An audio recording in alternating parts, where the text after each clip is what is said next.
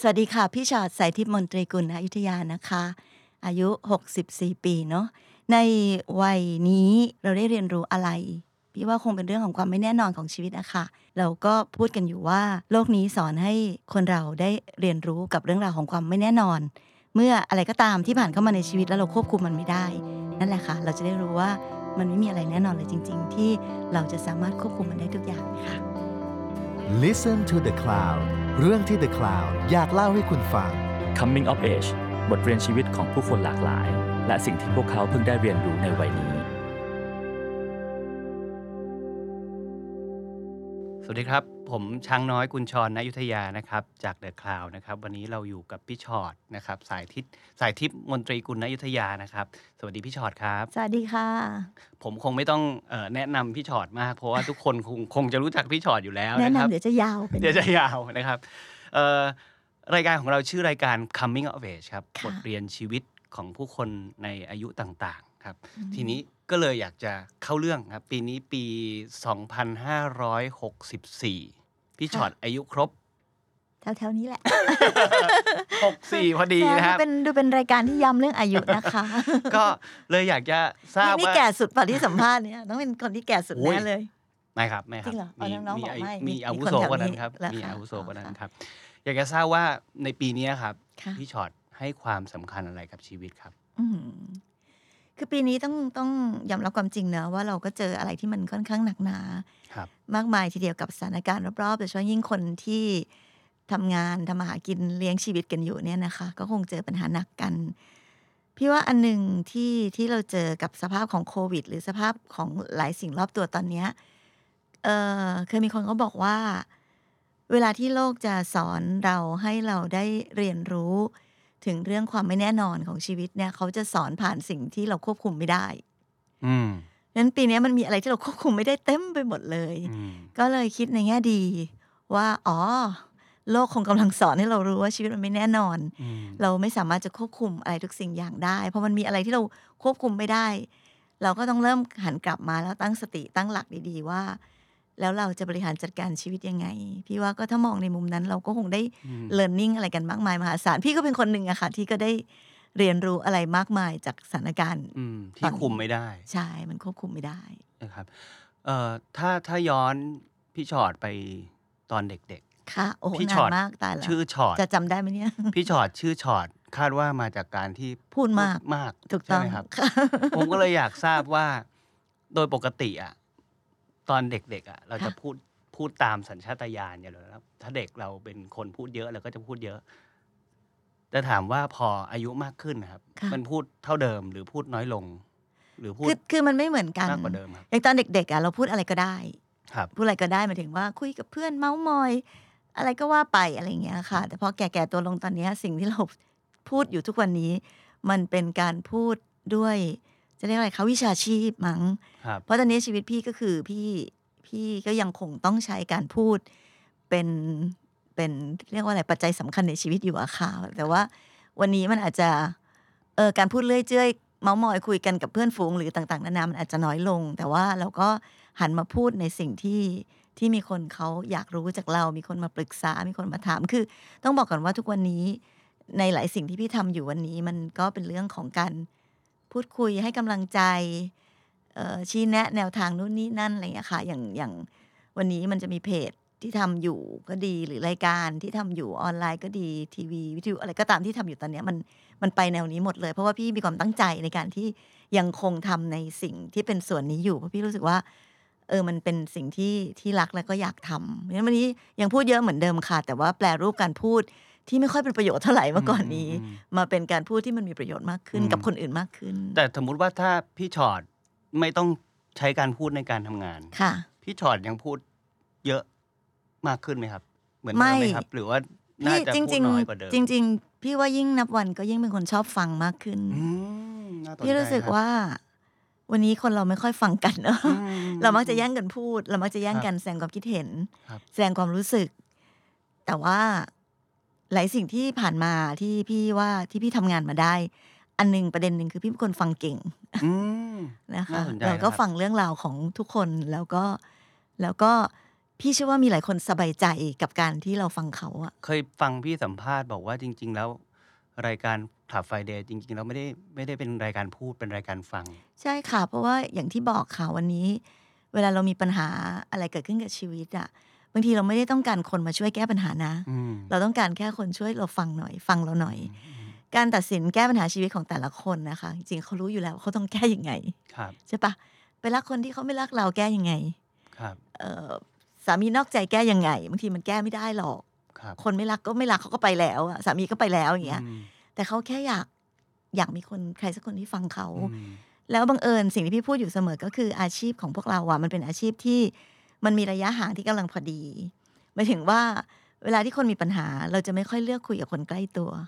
ครับ เพราะมันจะมีผลกับความเป็นไปของชีวิต อืม เนี่ยใช่ไหมคะเช่นทะเลาะกับแฟนพอคุยกับแม่แม่ก็เกลียดแฟนอะไรเงี้ย อื มันมีผลถึงกันและกัน ครับ แต่จะให้ไปคุยเรื่องส่วนตัวกับคนที่ไม่รู้จักเลย อืม เราก็คงไม่อยากว่านั่งปุ๊บใครว่าแล้วให้ อืม จะมาเล่าเรื่องส่วนตัว ครับ คนไทยก็เลยไม่ค่อยไปหาจิตแพทย์เพราะด้วยเหตุนี้ อืม ก็คือไม่อยากคุยกับคน ครับ ที่ไม่รู้จัก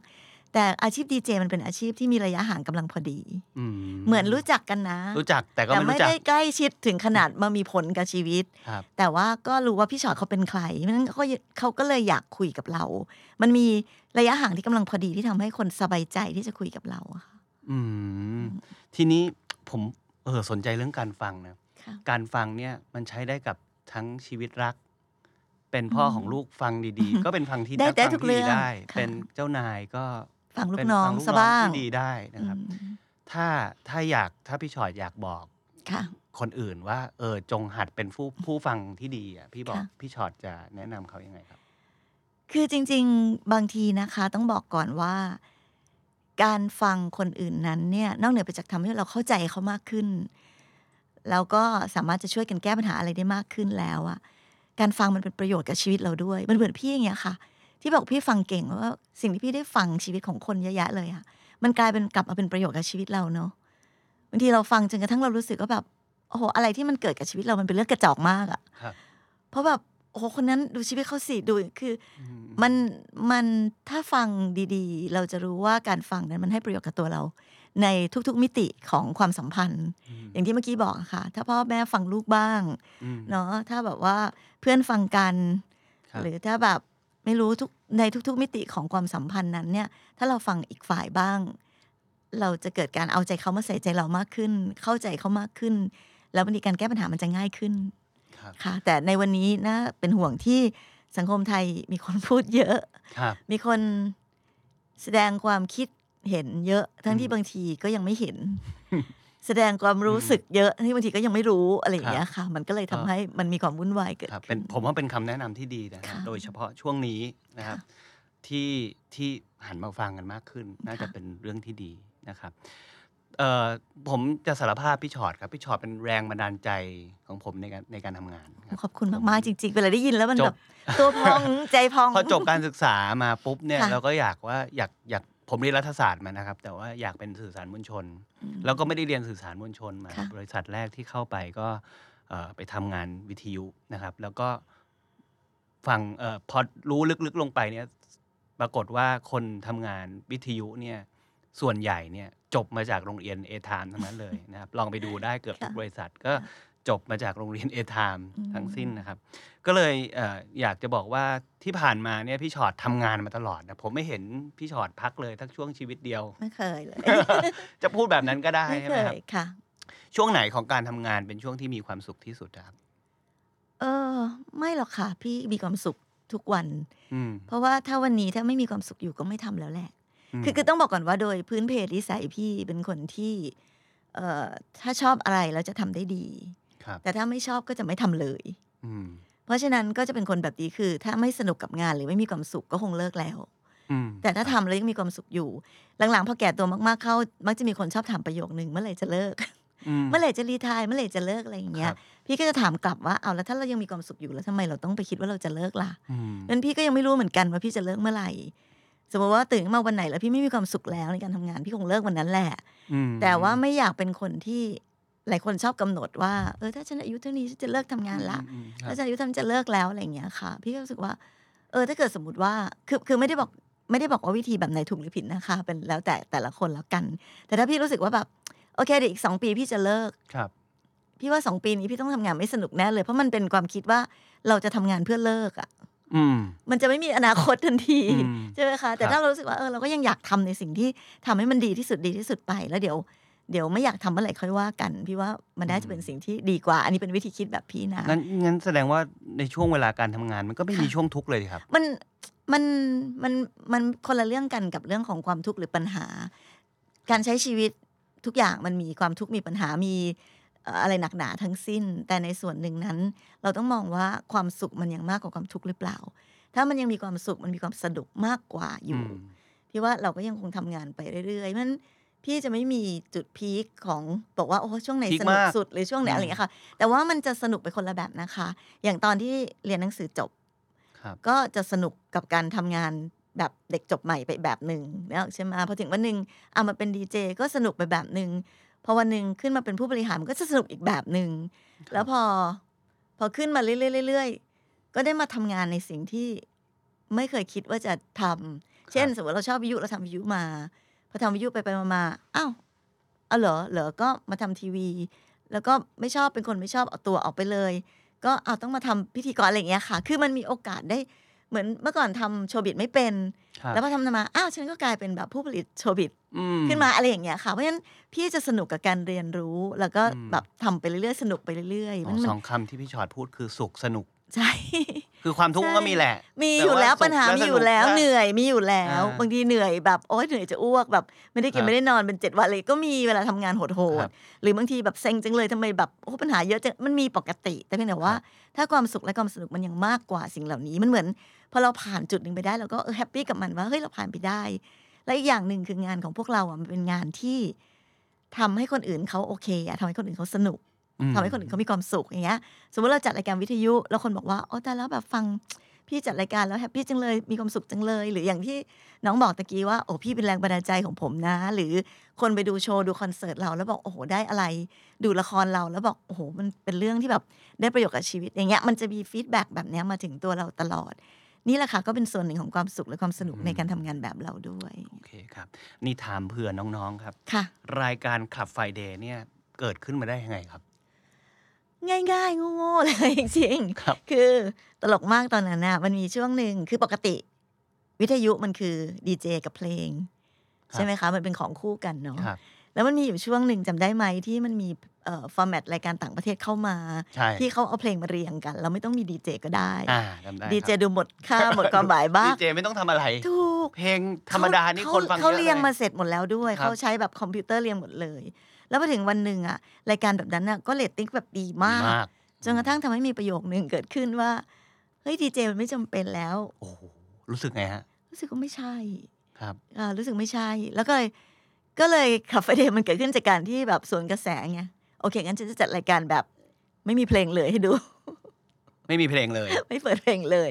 นั่งคุยอะไรอย่างเงี้ยค่ะ แล้วก็พอดีตอนนั้นก็เออสนิทกับพี่อ้อยก็คุยกัน ครับ เออเออคุยกันแล้วบอกอ่ะเรามาทำรายการสักรายการหนึ่งดู คุยอย่างเดียวเลยแล้วไม่ต้องแบบไม่ต้องเปิดเพลงเลยนะ อืม ไม่ได้ให้ความสนใจกับเพลงเลยแล้วดูซิว่ารายการเนี้ยมัน เป็ จะ นยั อง ไง ยู่ได้ไหม แค่นั้นเอง อันนี้คือ 15 ปีที่แล้ว สิบห้าปีที่แล้วใช่ เป็นไงล่ะ สวนกระแส ใช่อยู่มาสิบห้า อยู่มา ปีได้ไง 15 ไม่รู้ คิดแค่นั้นเอง นะครับโอ้โหอันนี้เป็นเป็นเป็นอะไรที่ดีมากนะครับ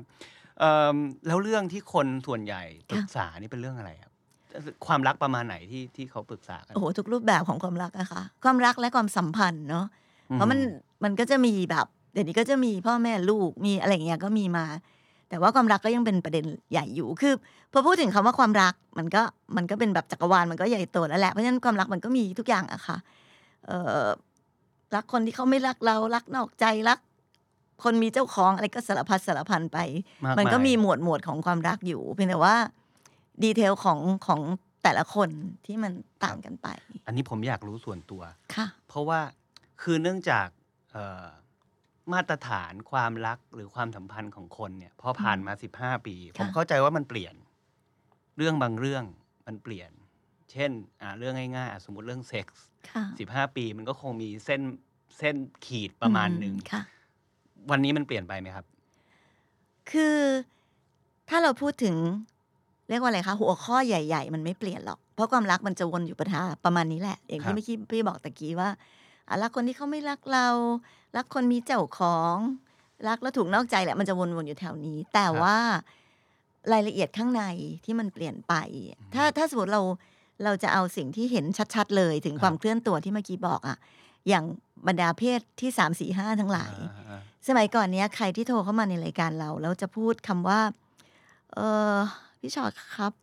ผมเป็นเกย์เนี่ย มันยากมาก เออ เออมันมันยากมากมันเหมือนแบบโอ้โหพูดออกไปแล้ว แล้วพี่ชอต ข เขา นาดไม่ได้เห็นหน้านะฮะ พี่จอดเขาจะว่ายังไงอะไรเงี้ยเราจะจับซ้ำเสียงได้เลยอะไรอย่างเงี้ยค่ะ แต่เวลาเคลื่อนตัวมา 15 ปีตอนนี้แบบเราจะพูดกันถึง คุณแม่ขา เอ่อเพศที่ 2 3 4 5 ได้อย่าง สบายใจ แล้ววันนี้เราไม่ได้มีความรักแค่แบบว่าเออเป็นเกย์เป็นทอมอะไรอย่างเงี้ยนะคะ วันนี้แบบทอมอาจจะรักกับกระเทยเออเกย์อาจจะไปรักกับผู้ชายอะไรอย่างเงี้ยคือ ครับ วันนี้มันเหมือนความรักมันเราเข้าใจแล้วแหละว่าความรักมันไม่ใช่เรื่องของเพศอะมันเป็น อืม เรื่องของใครที่รักกับใครมากกว่าแล้ววันนี้เราก็จะพูดจาแบบเนี้ยกันได้ หรือความรุนแรงของการทำผิดในเรื่องของความรัก มันก็จะรุนแรงขึ้น เช่นเมื่อก่อนนี้การที่เราจะมาพูดว่าฉันเป็นไปเป็นมือที่สาม ครับ ในชีวิตครอบครัวของใครก็เป็นเรื่องยากอีกเหมือนกัน แต่วันนี้มันง่ายมากกับการที่ที่น้องผู้หญิงสักคนอาจจะบอกว่าก็หนูก็ไม่ได้ไปยุ่งกับเมียเขานี่ค่ะพี่ทำไมละอะไรอย่างเงี้ยแต่หนูยุ่งแต่กับเขาอย่างเงี้ย มันเป็นประโยชน์ที่เราเคย ไม่เกี่ยว พูดกันเล่นๆแต่เดี๋ยวนี้ อืม มันเป็นจริงแบบนี้แล้ว อืม อะไรอย่างเงี้ยค่ะ หรือวันนี้เราไม่ได้นอกใจกันแบบ นอกใจกันแบบสมมติว่ามีคู่หนึ่งแล้วนอกใจกัน ครับ เดี๋ยวนี้เรามีการนอกใจเป็นหมู่คณะ เฮ้อ นอกใจหมู่คณะ ใช่ไหมฮะ เช่น เป็นคู่หนึ่งใช่ไหมคะ ฝ่ายชายก็นอกใจไปหาผู้หญิงอีกคนนึง อืม ผู้หญิงก็นอกใจไปหาผู้ชายอีกคนนึง แล้วต่างคนต่างก็ไปไปได้คนที่เขามีเจ้าของอยู่แล้วอีกอะไรอย่างเงี้ยค่ะเราเรียกนอกใจเป็นหมู่ค ณะเพราะฉะนั้น ซับซ้อนมาก ความซับซ้อนถูกต้องของปัญหาความรักมันมัน มากขึ้น เพิ่มขึ้นเรื่อยๆเรื่อย มีเรื่องไหนที่แบบจำแม่นเลยไหมครับ ๆไม่หรอกค่ะส่วนใหญ่แล้วอะเราเราเจอปัญหาหนักหนา เยอะมากในแต่ละวันที่เป็นเคสอะไรอย่างเงี้ยเนอะจนกระทั่งเราไม่ได้รู้สึกแล้วว่ามันมีอะไรที่มันใหญ่โตเกินไปที่มันเป็นไปไม่ได้ ในเรื่องของความรักเหมือนที่เราเคยเอาไปทำขับไฟเดอะซีรีส์แล้วเราก็บอกว่าเรื่องจริงมันยิ่งกว่านิยาย แล้วบ่อยครั้งที่เวลามันออกไปเป็นซีรีส์เป็นละครแล้วทุกคนก็จะแบบ จริงเหรอจริงเหรออะไรเงี้ยแต่ว่าฟังแล้วมันก็คือเรื่องจริงทั้งนั้นเลยอย่างเงี้ยค่ะ มันก็เลยทำให้เราไม่ได้รู้สึกว่ามันมีอะไรใหญ่โตจน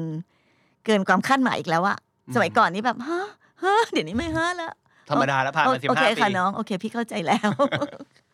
ทีนี้เออพี่ชอดกับพี่อ้อยเนี่ย ฟังเขาเยอะใช่ไหมเวลาตัวเองมีปัญหาบ้างอะปรึกษาใครครับ พี่ถึงได้บอกว่ามันช่วยเยอะ มันช่วยเยอะมากจนจนกระทั่งแบบสมมติเวลาเรากำลังมีอะไรเครียดอยู่เนี่ยเราฟังเรื่องคนอื่นเนี่ย เราจะรู้สึกว่าเรื่องของเรามันมันกระจอกมากอะ อืม มันมันแบบโอ้โหเขาแบบมีคนเศร้ากว่าเราตั้งเยอะอะ อืม แล้วบางทีมันทำให้เรื่องเรามันดูกลายเป็นแบบเออไม่ต้องแก้ก็ได้วะเดี๋ยวแบบไปช่วยแก้ อืม คนอื่นก่อนแล้ คื ว อการฟังดี ๆอ่ะมันการเป็นการบำบัดบำบัดตัวเองเหมือน ใช่ กันนะ ใช่ค่ะ ใช่พี่ถึงได้ อืม พี่จะขอบคุณคนที่โทรเข้ามาหรือคนที่คุยกับพี่เสมอนะ ว่าจริง ๆ แล้วอะเขาขอบคุณเราเราต้องขอบคุณเขา อืม นะ เขาก็เป็นครูเราเหมื ที่ อน เขา กันนะ ใช่เขาหลายสิ่งเราก็ได้รับมาจากเขานั่นแหละ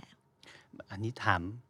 สมมติถ้า ค่ะ พี่ชอดไม่ได้จัดรายการคลับไฟเดย์กับพี่อ้อย ค่ะ พี่ชอดอยากจะจัดกับใคร โอ้โหยากนะ ต้องบอกว่ายากจริง ๆ คือเป็นดีเจมาก่อนต้องรู้ว่าการจัดรายการคู่ยากมาก ใช่ ใช่ไหมคะ โดยเฉพาะรายการแบบ Club Friday ครับ มันมันลองนึกถึงภาพสิคะว่าการจัดรายการวิทยุรายการหนึ่ง ซึ่ง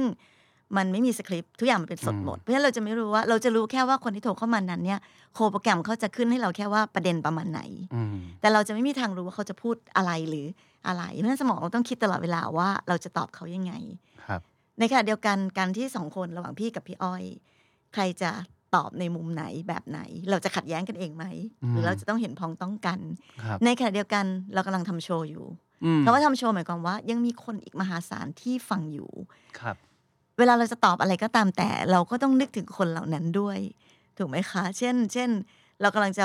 คุยกับน้องคนนี้ แต่ต้องนึกด้วยว่าแบบเฮ้ยสิ่งเรากำลังพูดอยู่เนี่ยมันจะไปกระทบกระเทือนอะไรคนอีกมหาศาลเพราะฉะนั้นมันเป็นรายการที่ต้องใช้สติ อย่างสูงมากและ พี่ว่าถ้าพี่ไม่จัดกับพี่อ้อยพี่ก็เลิกอะ่ะ อืม เพราะว่าไม่งั้นพี่จะเหนื่อยมาก เราไม่สามารถจะแบกกันได้ คือเคมีสำคัญประส คือบ คือ รณ์ ความเข้าใจกันด้วยค่ะ อืม คืออย่างพี่กับพี่อ้อยเนี่ยไม่มีใครต้องแบกใคร อืม สมมติว่าเราจะฟังอยู่พอพี่อ้อยพูดประเด็นหนึ่งแล้วพี่รู้สึกว่าเออมันยังขาดประเด็นพี่ก็จะเสียบพอพี่ อืม พูดพี่พี่อ้อยก็จะเสียบประเด็นเนี่ย คือความความเข้าใจกันตรงนี้มัน อืม มันทำให้เราไม่ต้องแบกกัน อืม ซึ่ง ถ้าตัดจัดรายการแบบนี้แล้วยังต้องแบก ผู้ คนที่ ผู้ อีก ผู้ร่วม โอ้โห แบบชีวิตจะแบบไม่ไหวค่ะ เพราะฉะนั้นเอาเป็นว่าพี่ถ้าไม่จัดกับพี่อ้อยพี่เลิกดีกว่า อืมสรุปประสบการณ์สิบสิบกว่าปีที่ ค่ะ เป็นนั่งเป็นผู้ ผู้ฟังที่ดีมาตลอดเนี่ยครับความรักในในมุมมองของพี่ชอตคืออะไรครับ ความไม่แน่นอน อืม ค่ะ ไม่แน่นอน ใช่ อย่าคิดว่าจะวันนี้บอกว่ารัก อย่าคิดว่าพรุ่งนี้ ถูก จะรักคุณนะจ๊ะ ใช่มันไม่มีอะไรแน่นอน ไม่มีอะไรแน่นอน ไม่ได้หมายความว่าจะต้องเป็นไปในทางที่แย่ลงอย่างเดียวนะคะ เป็นไปในทางที่ดีขึ้นก็มี อืม แต่ว่ามันมีความไม่แน่นอน คือ เวลาคนมีความรักอะค่ะ เรามักจะเรียกร้องหาความเหมือนเดิม เสมอทำไมแบบทำไมเขาไม่เหมือนเดิมล่ะคะพี่ อะไรเงี้ย ครับ แต่เราลืมนึกไปว่าความเหมือนเดิมมันไม่มีจริงหรอก อืม โลกนี้มันไม่มีอะไรเหมือนเดิม ทุ อื ก ม อย่างมันมันเคลื่อนตัวอยู่ทุกวัน แต่มันจะเคลื่อนตัวไปทางไหนเท่านั้นเอง เพราะฉะนั้นเวลาที่มันมีปัญหาเกิดขึ้น แล้วก็เอ้าทำไมคะพี่ทำไมทำไมทำไมอ่ะคำถามว่าทำไมเป็นคำถามที่ตอบยากที่สุด เพราะมันตอบไม่ได้ ครับ ค่ะจริงๆเราต้องถามว่ายังไงมากกว่า คือจะอยู่ยังไงต่อไปถ้าไม่มีเขาแทนที่จะมานั่งถามว่าทำไมแล้วทำไมเขาเปลี่ยนไปทำไมเขาเปลี่ยนใจเอ้าแล้วเขาไม่ได้รักเราเหรอวันนั้นเขาอาจจะรักก็ได้ ตอนรักก็พูดจริง ๆ ตอนทิ้งก็ไม่ได้โกหก ก็ก็ทิ้งก็ไม่ได้รักจริง ๆ เหมือน ใช่ กัน ใช่ค่ะ อื เพราะฉะนั้นความรักมันคือความเปลี่ยนแปลงค่ะ ถ้าหากคำนิยามที่ดีที่สุดของคำว่าความรักมันคือความเปลี่ยนแปลง อืม เนอะ ได้ได้ได้ความคิดดีๆเยอะ ค่ะ นะฮะ โลกก็โลกก็ยังคงสอนเอ่อให้คนเราได้รู้จักถึงความไม่แน่นอนของชีวิต โดยผ่านคำว่าความรัก อืม ก็เป็นสิ่งที่เราควบคุมไม่ได้อีกเหมือนกัน อืมถ้าเปรียบชีวิตพี่ชอตเป็นสักเพลงสักหนึ่งเพลงฮะ โอ้โห นึ ทัน ยาก ไหม จัง นึกไม่ทัน นึกไม่ทัน มันคงเป็นหลาย ๆ เพลงมั้งพี่ว่ามั เมด คง เล่ อืมมันคงไม่มีชีวิตใครหรอกที่จะเป็นแบบเพลงใดเพลงหนึ่งอยู่เพลงเดียวถูกไหมคะ มันก็มีมันก็มีความขึ้นลงของชีวิตหรือมันก็มีความตื่นเต้นระทึกขวัญไปคนละแบบกันในแต่ละช่วงเวลา วันนี้ก็โหได้ไอเดียดีๆ จากพี่ชอตเยอะมากเลยนะครับ ไม่ว่าจะเป็นเรื่องการทำงาน ค่ะ นะครับ ที่บอกว่าเป็นเรื่องสุขต้องทำให้สุขและสนุกไปด้ ใช่ วย พี่ชอตอัปเดตการทำงานตอนนี้สักนิดนึงได้ไหมครับ ตอนนี้ ตอนนี้พี่ทำบริษัทชื่อเชนสองห้าหกหนึ่งค่ะ ก็เป็นเป็นคอนเทนต์ครีเอเตอร์เป็นคอนเทนต์พร o วเดอร์ ครับ ก็คือก็ผลิตทุกอย่างละคร ซีรีส์ รายการโชว์บีสรายการออนไลน์ อืม อะไรอีกวะทำทุกอย่างก็แล้ว แต่ กัน ทำซัพพอร์ตทุกช่องได้หมด ทำอยากทำที่ไหนก็ได้ ใช่ม อยาก ต ทำที่ไหนก็ ต อยากทำที่ไหนก็ท มี ำ กี่ ค่ะ ช่องครับที่ที่ซัพพอร์ตอยู่ ตอนณณตอนนี้ก็จะมีช่องสามช่องวัน ช่องอมรินทร์เอ่อแล้วก็จะมีแพลตฟอร์มค่ะ VTV ไลน์ทีวียูอะไรอย่างเงี้ยเยอะแยะ อืม ค่ะ ก็ทำไปทั่วใครเขาให้ทำก็ทำ โอเค ก็เอ่อเรื่องงานนะครับ ค่ะ พี่ชอดบอกว่าต้องสุขแล้วก็สนุก ค่ะ นะครับอีกอันที่ผมได้ยินก็คือเรื่องการเป็นนักฟังที่ดี วันนี้รู้สึกเป็นเกียรติมากที่ได้คุยกับดีเจนักพูดที่บอกว่าต้องเป็นนักฟังที่ดี ค่ะ นะครับ แล้วก็เรื่องความรัก คือความเปลี่ยนแปลง อืม นะครับเอ่อสุดท้ายนี้ครับ พี่ชอดเรียนรู้อะไรในวัยอายุเท่านี้ครับหกสิบสี่พอดีเป๊ะ ขอบคุณนะคะ ปีสองห้าหกสี่ด้วยค ข รั อ บบ คุณนะคะ ก็เรียนรู้ว่าจริง ๆ แล้วอายุเป็นเพียงตัวเลข ค่ะ เพราะว่าพี่ก็ไม่เคยรู้สึกว่ามันเป็นอะไรที่จะเป็นสิ่งกีดกั้นที่ทำให้เราหยุดหรือสนุกได้น้อยลง กับการใช้ชีวิตหรือการทำงานนะคะ เพราะฉะนั้นก็ก็ถ้าพูดถึงเรื่องราวของชีวิต แล้วก็คนที่มีอายุถึงขนาดนี้ เอ่อคนอายุขนาดอย่างพี่ก็คงจะมีหลากหลายรูปแบบกันไป ก็จะมีทั้งคนที่แบบ ตอนนี้อาจจะรู้สึกว่าแบบเออไม่เอาอะไรแล้วแบบฉันก็แบบละทิ้งทุกอย่างเพื่อจะไป เรียกว่าเป็นช่วงบั้นปลายของชีวิตแล้วอะไรอย่างเงี้ยค่ะ หรือบางคนก็อาจจะแบบหยุดมาตั้งนานแล้วก็ได้หรืออะไรอย่างเงี้ย แต่ว่าในในโมเมนต์ตรงนี้พี่ก็ยังคงสนุกกับการเป็นเป็นเป็นพี่อยู่เป็นพี่ชอตของทุกคนอยู่ แล้วก็ยังสนุกกับการทำงานและใช้ชีวิต เอ่อในแบบที่เราเป็นมาอยู่ อืม นะคะ เพียงแต่ว่าก็ไม่ได้ถึงขนาดกับคอมมิตกับโลก อืม ว่าฉันต้องเป็นอย่างนี้ตลอดไป อย่างที่ อือฮึ บอกเมื่อไหร่ก็ตามที่ไม่มีความสุขแล้วหรือสนุกไม่มากพอแล้วก็อาจจะแบบอาจจะถอยไปทำอะไรน้อยลงหรือ เอ่อไปหาวิถีอย่างอื่น สนุกสนุกทำในเวของคนที่อายุปุ่นนี้ก็ได้ ตอนตอนพี่ชอดจบมหาลัยที่นิเทศจุฬา ค่ะ พี่ชอดมองตัวเองว่าฉันจะเป็นอะไรครับ คือต้องต้องบอกก่อนว่าในยุคสมัยนั้น อืม การศึกษาระบบการศึกษาไทยไม่ได้หรือเดี๋ยวนี้ก็ยังเป็นอยู่ก็คือไม่ได้เอื้อให้เด็กไทยเข้าใจตัวเองสักเท่าไหร่ อืม เพราะฉะนั้นสมัยพี่คือยุคที่ ถ้าผู้ใหญ่ถามว่าอยากเป็นอะไรตอบว่าเป็นหมอจะดูเป็นเด็กดี อืม เมื่อไหร่ตอบเป็นหมอปุ๊บเออแกต้องเป็นเด็กดีนิสัยดีแน่ๆเลยอย่างเงี้ยนึกออกไหมคะ อืม แต่สิ่งที่พี่ค้นพบคือ พี่พี่ตอนสอบเข้ามหาลัยเป็นช่วงรอยต่อของชีวิตมากคือ พี่หาคณะเรียนไม่ได้ ครับ เพราะพี่เรียนวิทย์สายวิทย์มา อือหือ เพราะว่าสนุกกับเพื่อนแล้วก็ ม เพื่อนสายวิทย์มันจะสนุกกว่า อืมเหมือนเหมือนผมเลยครับ ใช่ปะ คือสิ่งที่เรียนกับสิ่งที่จบมามันคนละคนละ ถูก แบบคนละอัน แล้วพอตอน ทำงาน entrance ก็คนละอัน ตอนเอ็นทรานซ์หาไม่เจอว่าจะเข้าคณะอะไร เพราะว่า ครับ คณะอะไรก็คือเพื่อนเพื่อนสายวิทย์อ่ะเขา ครั ก็ บ จะไปเรียนหมอเรียนทันตะเรียนเภสัชเรียน ครับ ถาปัตย์เอาแล้วฉันล่ะ ไม่ได้ชอบอย่างนั้น ฟิสิกส์เคมีชีวะฉันตกหมด ฉันจะไปไหนต่อกับชีวิตดีอย่างเงี้ย ค ค่ะ รับ แล้วพี่ก็ไม่ได้ด้วยรัฐศาสตร์พี่ก็ไม่ชอบ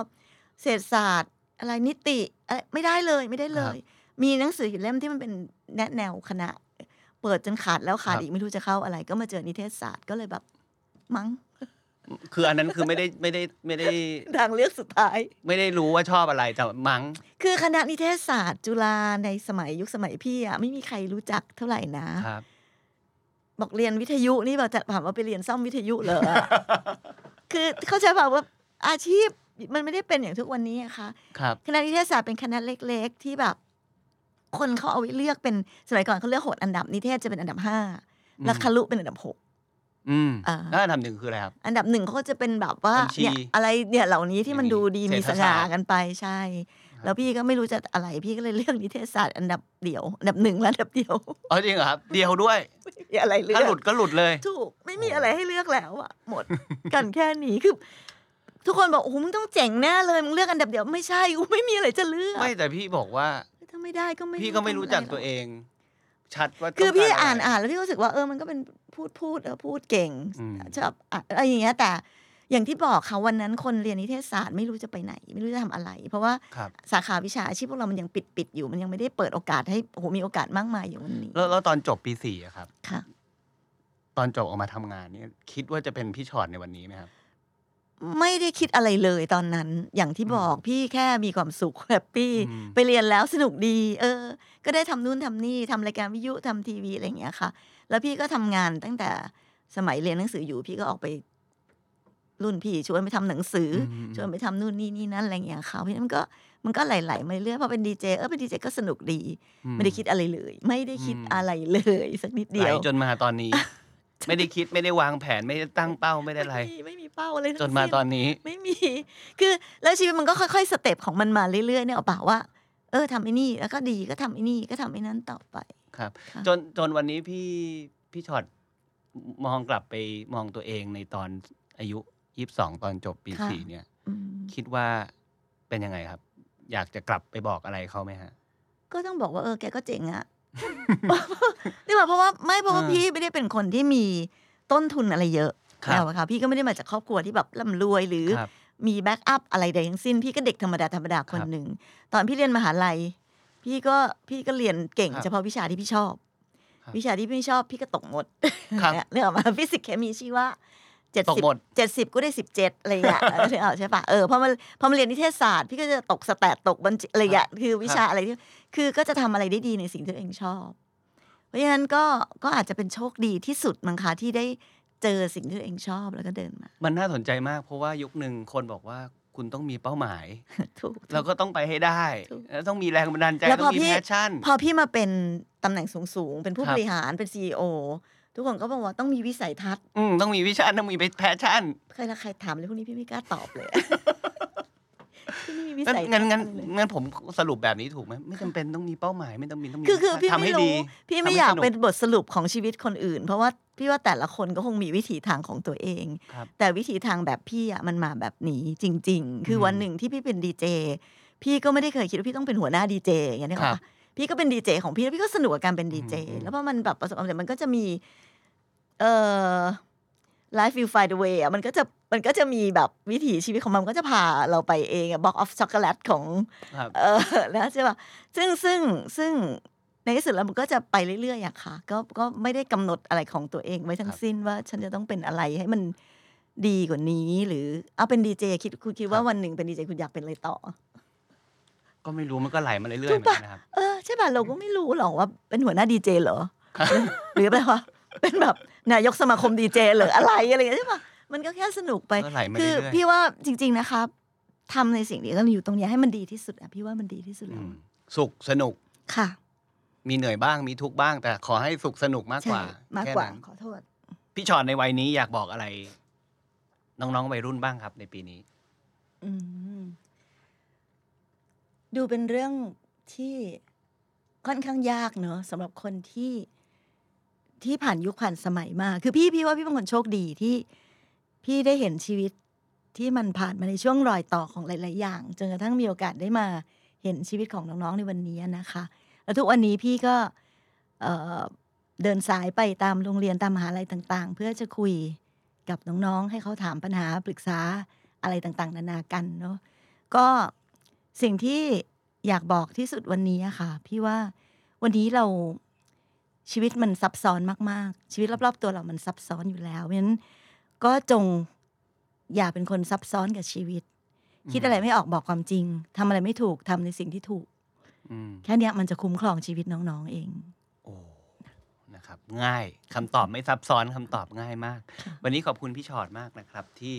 ให้พวกเรามาคุยนะครับใน ยิน รา ดี ยกา ค่ะ ร Coming of Age ได้ยินชื่อแบบมาตั้งนานแล้วอะ